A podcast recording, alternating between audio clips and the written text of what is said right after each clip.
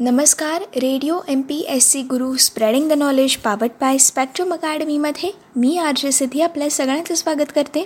तुमच्या आवडत्या आणि लाडक्या कार्यक्रमामध्ये ज्याचं नाव आहे असा घडला भारत या पुस्तकाचे क्रमशः वाचन. मित्रांनो असा घडला भारत पुस्तकाच्या क्रमशः वाचनाच्या कार्यक्रमामधून आपण भरपूर सारी माहिती आणि भरपूर साऱ्या आपल्या भारतामधील घडलेल्या महत्त्वपूर्ण घटनांविषयी सविस्तर माहिती आपण जाणून घेत आलेलो आहोत. आजच्या भागामध्ये आपण असा घडला भारत या पुस्तकाविषयी माहिती जाणून घेताना आपल्या भारतातील अतिशय महत्त्वपूर्ण घटना जाणून घेणार आहोत.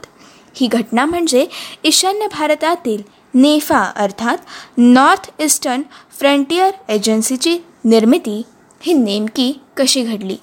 याचबरोबर मित्रांनो आपण चीनसोबत झालेला भारताचा पंचशील करार याविषयीची सविस्तर माहिती आपण आजच्या भागामधून जाणून घेणार आहोत.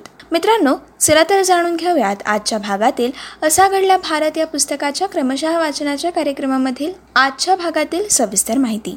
मित्रांनो सर्वात पहिले जाणून घेऊयात जनजातींच्या विकासाबाबतचं नवं धोरण आखून ईशान्य भारतातील नेफा अर्थात नॉर्थ ईस्टर्न एजन्सीची स्थापना ही कशी झाली? मित्रांनो स्वातंत्र्य चळवळीपासून अलिप्त राहिलेल्या ईशान्य भारतातील जनजातींना मुख्य प्रवाहाशी जोडून घेण्यासाठी जवाहरलाल नेहरू हे पहिल्यापासूनच प्रयत्नशील होते. त्यांच्या पुढाकाराने भारत सरकारने भारत चीन सीमेवरील आणि आसामच्या उत्तरेकडील आगळ्या जनजातींनी व्यापक असलेला असा हा डोंगराळ भाग वेगळा एक्सक्लुडेड एरिया कल्पून एकोणीसशे चोपन्न सालामध्ये त्याला नेफा अर्थात north eastern frontier agency Purvanchal प्रदेश असं निर्देशित केलं.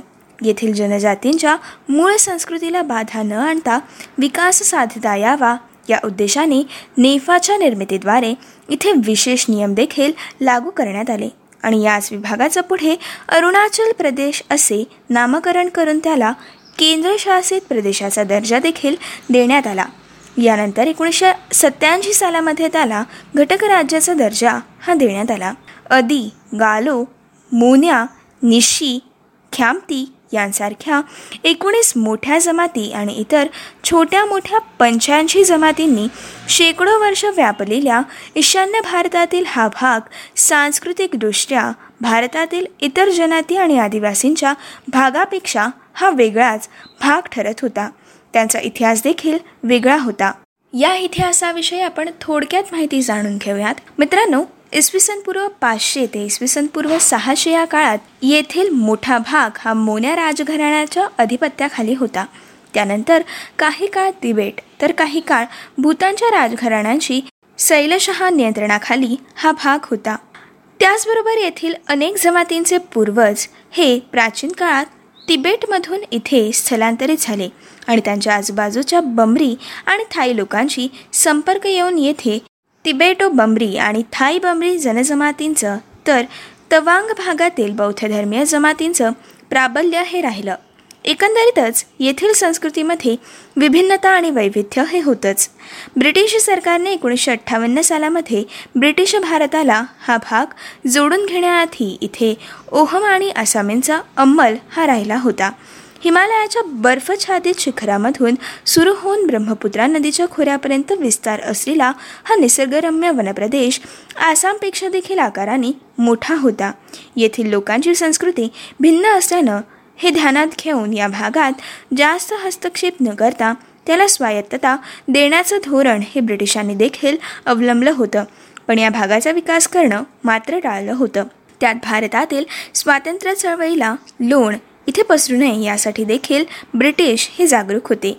आणि यामुळेच त्यांनी केवळ मिशनरी संस्थांना इथे समाजसेवी कार्य करण्याची मुभा देऊन त्या भागावर अप्रत्यक्ष नियंत्रण ठेवण्याचा प्रयत्न देखील केला. स्वातंत्र्य प्राप्त झाल्यानंतर ईशान्य भारतातील जनजमातींची भिन्न संस्कृती लक्षात घेऊन पंतप्रधान जवाहरलाल नेहरू यांनी या भागाच्या विकासामध्ये जातीने लक्ष घातलं. त्यांनी व्हेरियन एल्विन या त्यांच्या विश्वासातील ब्रिटिश मानववंशशास्त्रज्ञाच्या अर्थात ऑथ्रोपोलॉजिस्टच्या साथीने एकंदरीतच ईशान्येकडील नागालँड आणि मेघालय तसेच नेफा भागातील प्रदेशांना भेटी देखील दिल्या होत्या. येथील जमाती भारतीयांपासून दरावलेल्या असल्याचं पंडित जवाहरलाल नेहरू यांना जाणवलं होतं. पण त्याचवेळी येथील जनजमातींमधील आगळी ऊर्जा त्यांची बहुरंगी संस्कृती यांनी ते प्रभावित देखील झाले होते. या जमाती नवनिर्मित भारतात मानाने सामावल्या तर आपल्या सर्वधर्मसभावी राष्ट्राच्या प्रतिमेला आगळे पैलू लाभतील असं त्यांना मनोमन वाटलं. एल्विन यांनी पंडित जवाहरलाल नेहरू यांना भारतातील इतरत्र असलेल्या जनजाती आणि येथील जनजातीयांमधील ठळक फरक दर्शवून दिला होता. एक म्हणजे भारतातील इतर जनजाती त्या त्या ठिकाणी अल्पसंख्याकात मोडत होत्या. परंतु ईशान्य प्रदेशातील जनजाती या आपल्या भागात बहुसंख्येने होत्या. आणि दुसरं म्हणजे त्या नागरी जीवनाच्या प्रभावापासून अलिप्त राहिलेल्या होत्या. आणि या पार्श्वभूमीवर बाहेरील व्यापारी आणि इतर लोकांनी तिथे जाऊन त्यांच्या संस्कृतीवर आक्रमण करावं हे त्यांना मान्य नव्हतं. त्यांच्यासोबतच्या संवादानंतर इथे विकास साधायचा तर या जनजातींच्या संस्कृतीला बाधा न आणता अगदी अलगदपणे इथे विकास हा साधायला हवा असा नेहरूंचा दृष्टिकोन हा पक्का झाला होता. एकोणीसशे सत्तेचाळीस ते एकोणीसशे पन्नास या सालादरम्यान राज्यघटनेचा मसुदा तयार होण्याची प्रक्रिया ही सुरू झाली होती. नेहरूंच्या एकंदर जनजाती विकासाच्या धोरणाबाबतच्या कल्पना स्पष्ट होत गेल्याने त्यांचं प्रतिबिंब राज्यघटनेत देखील उमटलं होतं. आसाम भागातील अनुसूचित जाती आणि जमातींनी व्यापक अशा दोन प्रदेशांना किंवा जिल्ह्यांना प्रशासनिकदृष्ट्या स्वायत्तता दिली जाण्याची घटनेच्या सहाव्या अनुसूचीमध्ये विशेष तरतुदी समवल्या गेल्या आहे असे या घटनेमध्ये लिहिण्यात आलं होतं. नेहरूंच्या प्रेरणेने या भागात विशेष संवेदनशीलता असलेल्या अशा प्रशासकीय अधिकाऱ्यांची नेमणूक देखील करण्यात आली होती. याच काळात नेहरूंनी येथील आणि भारतातील इतर ठिकाणच्या जनजाती आणि आदिवासी समूहांचा योग्य तऱ्हेने विकास साधण्यासाठी नवधोरण हे आखलं होतं आणि काही मूलभूत मार्गदर्शक तत्व देखील आखून दिली होती. या तत्वांविषयी आणि धोरणांविषयी आता आपण सविस्तर माहिती जाणून घेऊयात. मित्रांनो जनजातींच्या जमिनीवरील आणि वनप्रदेशावरील हक्काचा हा आदर करावा असे धोरण पंडित जवाहरलाल नेहरू यांनी आखले होते. त्याचबरोबर त्यांना आणि त्यांच्या प्रतिभेनुसार विकसित होऊ द्यावं. त्यांच्यावर कुठल्याही गोष्टीची सक्ती ही केली जाऊ नये. जनजाती बहुल भागातील प्रशासन आणि विकास या संदर्भातील कार्यासाठी त्यांच्यातील व्यक्तींचेच संघ बनावेत. त्यांना प्रशिक्षण हे देण्यात यावं. आणि या कार्यासाठी त्यांना उद्युक्त करावं. अनेकविध योजनांचा मारा करून जनजातीवर अतिप्रशासन लादण्याचा प्रयत्न हा या प्रदेशामध्ये केला जाऊ नये. जनजातींच्या स्वतःच्या सामाजिक आणि सांस्कृतिक संघटनांसाठी प्रतिस्पर्धी ठरावं अशा रीतीने कार्य न करता त्यांच्या माध्यमातून कार्य साधण्याचा दृष्टिकोन हा ठेवण्यात यावा. या भागावरील किती पैसे खर्च झाले आणि त्याबाबतच्या आकडेवारीवरून येथे इथल्या विकासाची शहानिशा ही करण्यात येऊ नये. गुणात्मकदृष्ट्या येथील मानवी जीवन आपण किती उन्नत करू शकलो याकडे लक्ष देण्यात यावं. येथील विकासासाठी सुरुवातीला तंत्रज्ञानाची गरज भाजली तरी बाहेरच्या लोकांचं इथे मोठ्या प्रमाणावर येणं आणि जाणं हे कटाक्षाने टाळण्यात यावं. अशा प्रकारचे काही धोरण आणि काही मूलभूत मार्गदर्शक तत्त्व ही पंडित जवाहरलाल नेहरू यांनी या भागामध्ये आखून दिली होती. त्या काळात अशी निश्चित तत्त्व चौकट नवं धोरण स्पष्ट करून जनजातींच्या विकासासाठी नेहरूंनी प्रशासनाला उद्युक्त केलं. आणि त्याचे काही काळ निश्चितच सकारात्मक परिणाम हे काही काळातच दिसून आले. अठराशे पंच्याहत्तरमध्ये ब्रिटिशांनी येथील भागाचं पुनर्गठन करून नॉर्थ फ्रंटियर ट्रॅक्ट अर्थात एन एफ टीची आखणी येथे केली होती आणि आसामच्या राज्यपालांकडे याचं प्रशासन देखील सोपवण्यात आलं होतं. स्वातंत्र्यानंतर म्हणजेच सव्वीस जानेवारी एकोणीसशे पन्नासपर्यंत या भागाची सूत्र आसामच्या राज्यपालांकडेच होती. यानंतर नवधोरण अवलंबताना भारत सरकारने घटनेनुसार या भागाची सूत्र मूलत राष्ट्रपतींकडे दिली आणि राष्ट्रपतींनी राज्यपालांच्या माध्यमातून येथील प्रशासनावर नियंत्रण राखावं अशी योजना केली गेली. त्यामुळे येथील जनजातींना राष्ट्रपतींचं अभय लाभावं हा उद्देश होता. एकोणीसशे पन्नासमध्येच एन एफ टी भागातील तिरॅप अबोर आणि मिशिमी हे सपाटीवर असलेले जिल्हे आसाम राज्यात समाविष्ट करण्यात आले. नागाबहुल ट्युने सॅग हा नवा विभाग तयार करून तो पुढे नागालँड राज्यामध्ये समाविष्ट करण्यात आला जेणेकरून सांस्कृतिक वैविध्यामुळे संभवणारे संघर्ष हे टळावेत. एकोणीसशे चोपन्नमध्ये एन एफ टीमधील बाकीचा डोंगराळ भाग हा नॉर्थ ईस्टर्न फ्रंटियर एजन्सी अर्थात नेफा या नावाने डेसिग्नेट अर्थात निर्देशित केला गेला. नेहरूंच्या प्रेरणेने येथे काही काळ विकासाला चालना लाभली खरी. पण नेहरूंचं जनजातींच्या विकासाबाबतचं नवधोरण भारतातील इतर भागात प्रेरणादायी ठरल्याचं किंवा प्रतिबिंबित झाल्याचं मात्र दिसून आलं नाही. उलट ईशान्येकडील इतर भागात उग्र बंडखोरीच्या अनेक घटना घडल्या. मात्र या धोरणानुसार अशांत क्षेत्रांना अधिकाधिक स्वायत्तता देऊन त्यांना भारतासोबत ठेवण्याचं धोरण मात्र पथदर्शक ठरलं. नेफाची निर्मिती येथील जनजातींच्या विकासासाठी आणि त्यांना भारतात एकात्म करून घेण्यासाठी झाली.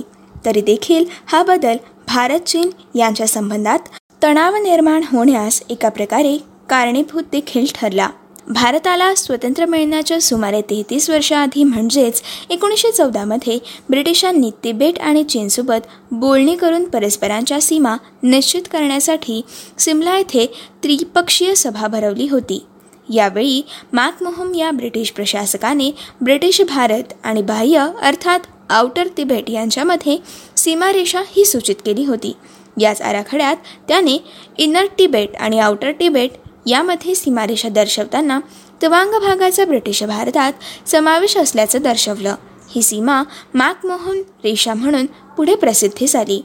चीनच्या दाव्यानुसार ही मॅकमोहन रेषा आखून ब्रिटिशांनी जरी सिमला कराराचा एकोणीसशे चौदामध्ये प्रस्ताव हा पुढे ठेवला तरी चीनला हा करार पूर्णत मान्य नव्हता. ब्रिटिश भारत आणि आउटर तिबेटमधील सीमारेषेला त्यांचा आक्षेप नव्हता. पण आउटर तिबेट आणि इनर तिबेटची रेषा आखताना तवांग हा भाग ब्रिटिशांच्या हातीत दर्शवला. हे चीनला मान्य नव्हतं. त्यामुळे त्यांनी सिमला करारावर सही करणं टाळलं आणि यामुळे ही बोलणी फिसकटली गेली. चीनने असा दावा केला की तरी पुढे या करारातील काही अटी जेव्हा ब्रिटिश आणि तिबेट या दोन पक्षांनी स्वीकृत केल्या आणि प्रत्यक्षात आणल्या तेव्हा मात्र चीनने कोणताही आक्षेप हा घेतला नव्हता. एकोणीसशे सदतीसमध्ये सर्वे ऑफ इंडियाने प्रसिद्ध केलेल्या नकाशात मॅकमोहन देश दर्शवून तवांग ब्रिटिश भारतात दर्शवला. तेव्हा देखील ना चीनने ना तिबेटने या गोष्टीवर आक्षेप नोंदवला होता. किंबहुना सिमला करार फिसकटण्याच्या पार्श्वभूमीवर या प्रदेशाची वादग्रस्तता लक्षात घेऊन या भागापासून अलिप्तता राखणं ब्रिटिशांना सोयीचं वाटलं असावं. आणि पुढे एकोणीसशे चौवेचाळीसमध्ये मात्र ब्रिटिशांनी तिबेटच्या दिरांग झांग यांच्याकडे या भागाची प्रशासनाची सूत्र ही सोपवली होती. एकोणीसशे सत्तेचाळीसमध्ये भारताला स्वातंत्र्य मिळाल्यानंतर पुन्हा हे चित्र बदललं गेलं. तिबेटने आपल्या स्वायत्ततेच्या मुद्द्यांवर आणि तवांगच्या भारतातील अंतर्भागावर आक्षेप हा नोंदवला. आणि त्याचप्रमाणे एकोणीसशे एकोणपन्नासमध्ये माओ झेदॉक यांची कम्युनिस्ट क्रांती यशस्वी ठरून पीपल्स रिपब्लिक ऑफ चायनाची स्थापना झाली आणि नव्या चीन सरकारने मॅकमोहन रेषा चीनने कधीच मान्य केली नसल्याचं स्पष्ट करून तिबेटवर देखील आपला दावा सांगितला. आणि याच पार्श्वभूमीवर भारताने तातडीने पावलं उचलली. आणि नोव्हेंबर एकोणीसशे पन्नासमध्ये मॅकमोहन रेषा लागू असल्याचं एकतर्फी घोषित केलं. आणि या पाठोपाठ एकोणीसशे एक्कावन्नमध्ये तवांगमधील तिबेटी प्रभावाखाली तेथील प्रशासन दूर हटकवून आपलं प्रशासन तिथे प्रस्थापित केलं. या कृतींमागे भारताचे अंतस्थ हेतू वेगळेच असल्याचा संशय हा निर्माण झाला होता. या कृतीनंतर आणि एकोणीसशे चोपन्नमधल्या नेफाच्या निर्मितीनंतर फार तीव्र अशा प्रतिक्रिया उमटल्या नाहीत. मात्र एकोणीसशे एकोणसाठमध्ये दलाई लामांनी तिबेटमधून पलायन करून भारतात आश्रय घेतल्यावर तणाव हे तीव्र झाले होते आणि एकोणीसशे बासष्ट सालामध्ये चीन भारत हे युद्ध घडलं.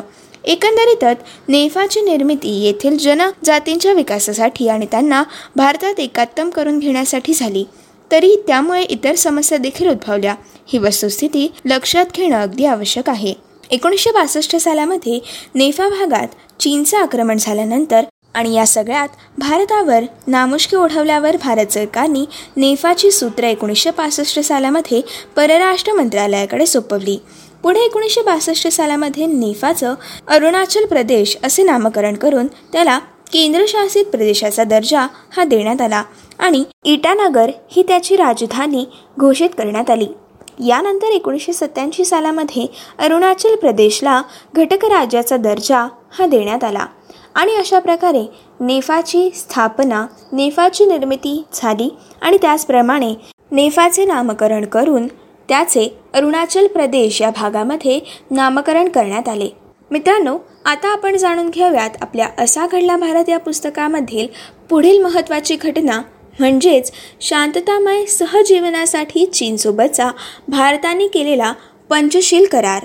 मित्रांनो भारत आणि चीन या नवनिर्मित आणि नवमूल्यांचा कस धरणाऱ्या आशियामधील देशांमध्ये सौहार्दाचे संबंध राहावेत या उद्देशाने दोन्ही देशांनी एकोणतीस एप्रिल एकोणीसशे चोपन्न रोजी बीजिंग येथे उभयपक्षीय वाटाघाटी करून महत्त्वपूर्ण असा पंचशील करार केला. शांततामय सहजीवनाच्या पाच मूलभूत तत्वांच्या या करारात समावेश असल्याने या कराराला पंचशील असे संबोधले गेले. या पाच तत्वांमध्ये उभय देशांची प्रादेशिक एकात्मता आणि सार्वभौमत्वाचा आदर अनाक्रमणन परस्परांच्या अंतर्गत व्यवहारांमध्ये हस्तक्षेप न करणं समानता आणि परस्परांचं हितरक्षण आणि शांततामय सहजीवन या तत्वांचा समावेश होता. ही पाच तत्व पंचशील म्हणून मान्यता पावली.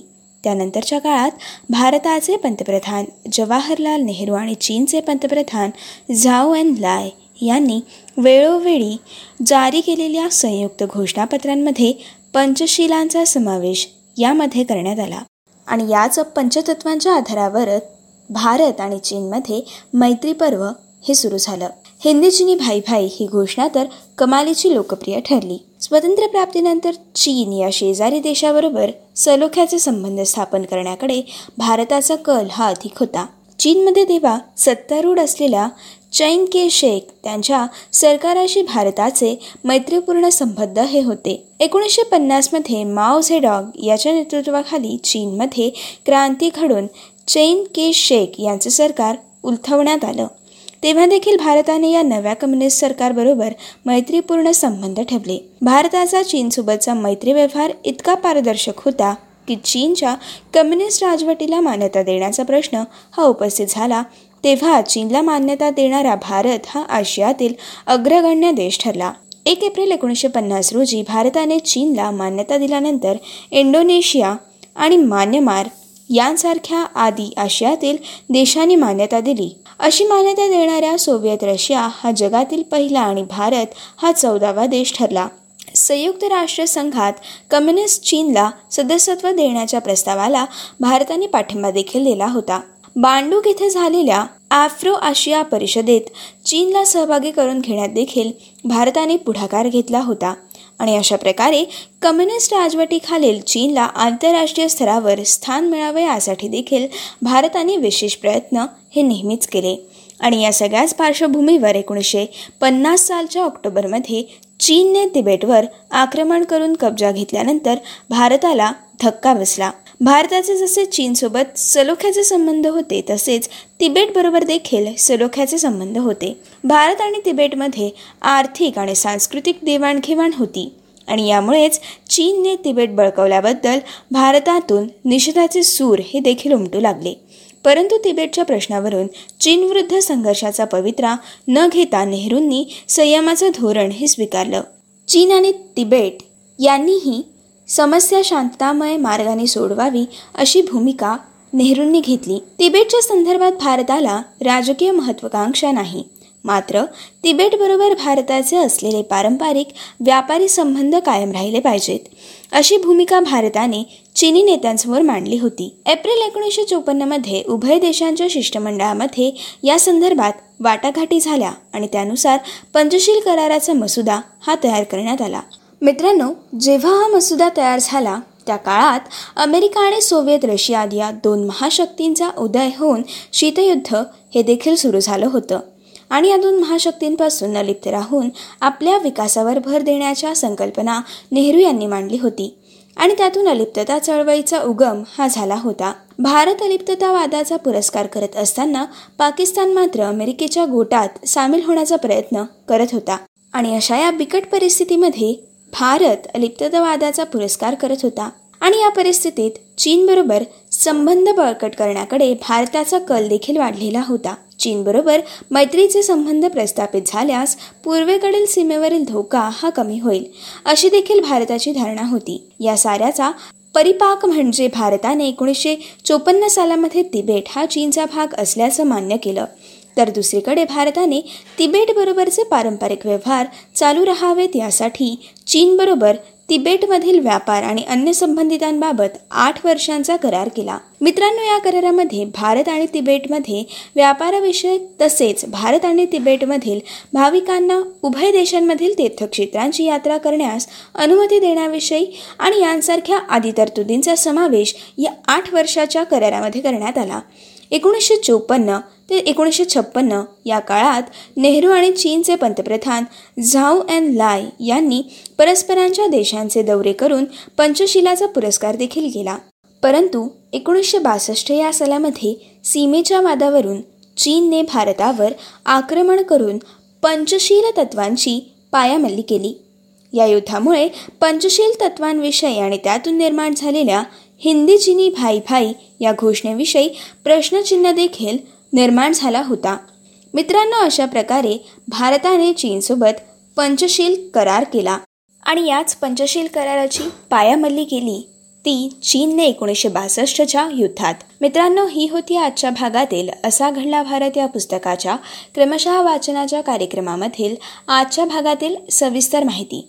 पुढच्या भागामध्ये आपण असा घडला भारत या पुस्तकाविषयी माहिती जाणून घेताना पद्दुचेरीचं अर्थात पॉंडिचेरीचं भारतात विलनीकरण कसं झालं याविषयीची सविस्तर माहिती आणि याचबरोबर बहुउद्देशीय धरण प्रकल्पांना चालना ही नेमकी कशी मिळाली याविषयीची सविस्तर माहिती आपण पुढच्या भागामधून जाणून घेणार आहोत.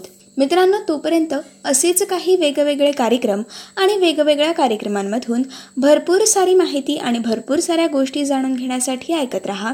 तुमचा आवडता रेडिओ ज्याचं नाव आहे radio M P S C guru spreading the knowledge powered by spectrum academy